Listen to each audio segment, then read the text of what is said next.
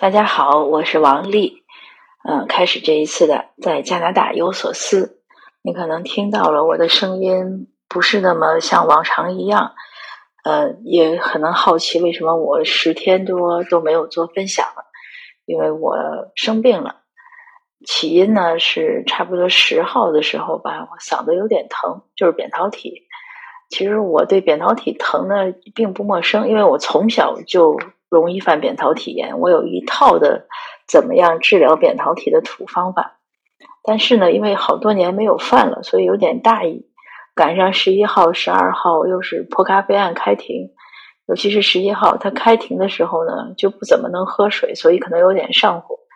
呃，这个呢就前赶后凑，结果就嗓子就越来越差。这有另外一个经验，其实十二号晚上的时候呢，我是挺想做分享的。但当时呢，就是喉咙有一点疼，其他的还没有什么太明显的。可是那天太累了，我想，哎，明天再说吧。结果从十三号开始，就声音慢慢的就哑了。后来呢，又开始吃药，各种靠谱和不靠谱的偏方。因为大家也知道，在加拿大一个很大的问题呢，是不能随便买消炎药。那刚移民来的时候呢，或者以前经常回国的时候呢，我还会带一点消炎药过来。那这两年呢也没有回去了，因为疫情，而且也逐渐放松了警惕，所以家里也没有什么能吃的药了，我就只能吃啊罗汉果，什么金嗓子喉宝，煮柠檬水，你喝柠檬水，煮柠檬皮，总之各种我能想到的我都在试。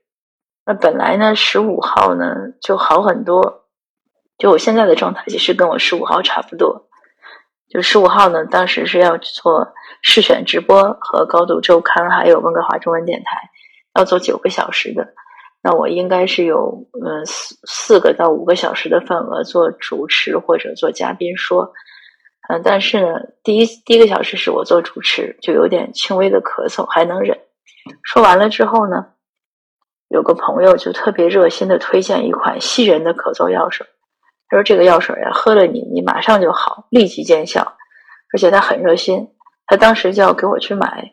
哎，我说得了，我跟你一块儿去买吧。我们就转了两个药店，买到了，买到了。一交完钱，他就说：‘哎，你马上喝一口。’我喝一口，喝一口呢，感觉味道非常的、非常的不一般。他说你有什么感觉？我当时倒没什么感觉，可是一会儿呢，就觉得咳嗽越来越多。可是当时还没有意识到，后来又喝。”结果那一天那个晚上呢，就咳嗽就排山倒海，呃，不仅咳嗽排山倒海，听着声音就越来越没有了。当时隋老师就是高度的主编还说我，他说哟，你这嗓音怎么还不如下午的时候呢？然后就说不出话来了。那首先说呢，我不是新冠，因为从一开始，呃，就是扁桃体炎。那我结果后面的所有的那些小事我都没有说，都是。嗯，艾文呀，还有小麦克呀，还有隋老师呀，康康青呀，吉米呀，他们在说。呃，谢坚老师也来了，呃，郭英华先生也来了，所以他们大家呢都很努力的替我承担我要做的。那我的任务呢，就是坐在一边疯狂的咳嗽，然后赢得大家的同情。大家都说：“哎，你好辛苦啊！”我确实咳的也很辛苦。咳到最后，温哥华中文电台那个 Raymond 问我，他说：“你还能开车回去吗？”我想了想，我说我好像也不用嗓子开车。他说你神志还清醒吗？我说还行。那这样呢，十一点多呢，我就一个人又开车回去了。回家十二点。第二天早晨呢，一寻思，觉得第二天早上还是喝了一次那个咳嗽药，喝完了又不行了。后来我明确的感到是咳嗽药喝坏了。那正好呢，也有个朋友问候我，他说你最近怎么样？啊，他是在北美学的医，我就跟他说我这个症状。然后是他告诉我，他说这个吸人的咳嗽药水呢不能乱喝，因为它和我们中药呢不一样。中药你像念慈庵这个温吞吞的，你好也不好，坏也不坏，没什么问题。可是吸人呢，他说这个可能刺激到你的气管了，他说你先停一下。那我停了呢，果然就开始逐渐好，那又恢复到现在又有三四天了，又恢复到了就是十五号周六的水平。所以这两天每当有人问候我的时候，我都说：哎呀，都怪我吃错了药。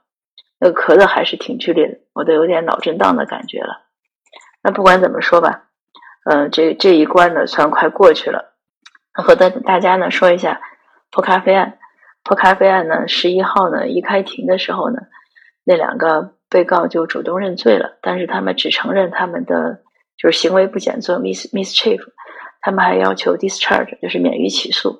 那公诉人和当然不同意了，法官也没有理，法官呢就直接一项一项的问说这些，呃，因为公诉人呢提出几几个审就是裁决的要求，呃，包括赔礼道歉、一百元罚款，嗯，一百个小时的社区服务，还有十八个月的守行为。守行为呢就是不要接触，啊，不要去咖啡馆，不要去那家咖啡馆，不要接触受害人，怎么怎么样？嗯，那这两个。被告呢，显然是刚开始不同意，但是公诉人呢，嗯，他我感觉他很有判办案的技巧，嗯，他也没就问他们，他就会直接的，嗯，用问，就是你能不能付一百块钱呀，怎么怎么样，这样呢，也就逐渐逐渐的问到了，然后，但是这两个人呢，还是很嚣张，他们一面说呢自己没有种族歧视的观念，就是 mischief，但是呢，一面呢又就是非常嚣张的，当庭就说。让那些 Chinese 滚回中国去，带着他们的病毒。那法官一度都听到这句话，都问说：“你在说什么？我听不清。”嗯，那个这个是女犯说的。他又重复的时候呢，他就没有重复这句话。法官还问他说：“那你还有没有什么话要说？”他就不说了。但是那个书记员记到了，书记员就把这句话递给了法官。就这样的事情吧，有好几件。那我们当然看的也很气愤。呃，那中午的时候呢，我们获知作为社区机构呢，可以写 community impact statement，就是这个案件对社区的影响。那我们当然是要添这个添这个影响。不仅我们添了，那还有几家机构，一共五家机构，我们都添了。你像马拉拉枫叶反歧视组织，呃，温哥华武汉同乡会，嗯，还有呢。呃，全称应该是温哥华湖北武汉同乡会，因为这个不是刚开始都说武汉肺炎什么的，所以他们其实是受害最深的一部分。那还有呢，福伦社的呃龙龙社，嗯，还有嗯呃加拿大国际企业家俱乐部，嗯，这这这个事儿呢也是挺感谢 Morning 的 Morning 李李慧民。那天上午他正好来听审，然后中午知道我们要做这件事呢，他帮很多忙，呃。开车带我去这儿去那儿，然后找人，他也打了很多电话给一些他认识的知名的机构呀，或者是政政客呀，这样都。但是最最后呢，就是我们拿到了五份，我交到了法院的办公室。下午的时候呢，公诉人拿到了这个，那他呢就直接说，嗯，他就跟法官提交了这个证明。那法官呢就很明确的说，十十二号的下午呢，嗯，只有十五分钟的时间给被告，让他们提前看一下。就是当晚看一下，然后十二号的下午呢，给他们呃十五分钟我们来讨论一下，嗯，他们同不同意这个这这五份 statement 作为证据？那十二号下午呢，就是两点开庭，非常准时，而且十二号下午呢，我们不仅坐满了法庭，还坐超了。那个我当时进去有点晚，都没有座位。是西林给我让了一个座，后来呢，法警就建议他们几个没有座的都出去了，所以西林也没有听成。那很感谢西林。后来我出去又看外面有六七位都没有进去。这两个嫌犯呢，当然这两个被告呢，当然还是很猖狂。这个男被告呢就说他不同意这些 statement，就是这些声明，嗯，作为证据。他的理由呢就说这都是 Chinese community，都是华人社区的机构写的。那公司那个法官没没理他，法官就直接说他要把这个作为证据，并且说呢，周一的时候呢要告诉嗯被告和公诉人，就十七号的时候会告诉被告和公诉人他什么时候宣判。这个被告有多猖獗呢？他坐在那儿呢，就把这些这些份的这个 statement 全部就在法庭上就撕了，然后就扔在公诉人脚边的那个垃圾桶里了。这是非常的。就是太猖狂了，然后法官呢就还问公诉人说：“嗯，这个被告拿没拿到受害人的呃受害的陈情书，就是 statement？” 然后呢，呃，公诉人就直接说：“说他们没有拿，他们就把那个陈情书直接就扔到了呃公诉人办公室的，扔在办公室了，就没有拿走。”那法官也没说什么了。那十七号呢？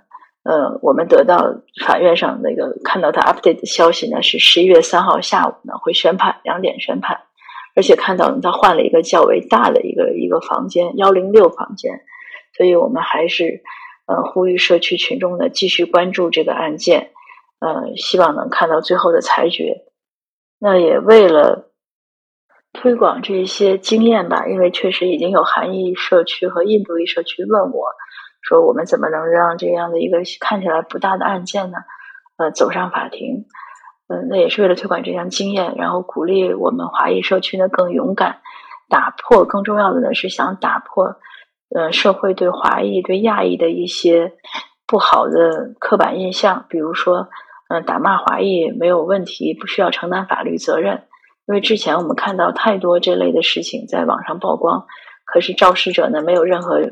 就是不需要承担任何法律责任，也正是因为这样的事情太多呢，所以这个词呢，这个案件在去年开始的时候，嗯，我才特别关注，随后我们关注组呢才开始 follow，就是才开始跟着这个案件走。那也是为了这些目的，我们将要举办一个比较规模盛大的一个一二三华裔社区反歧视展览。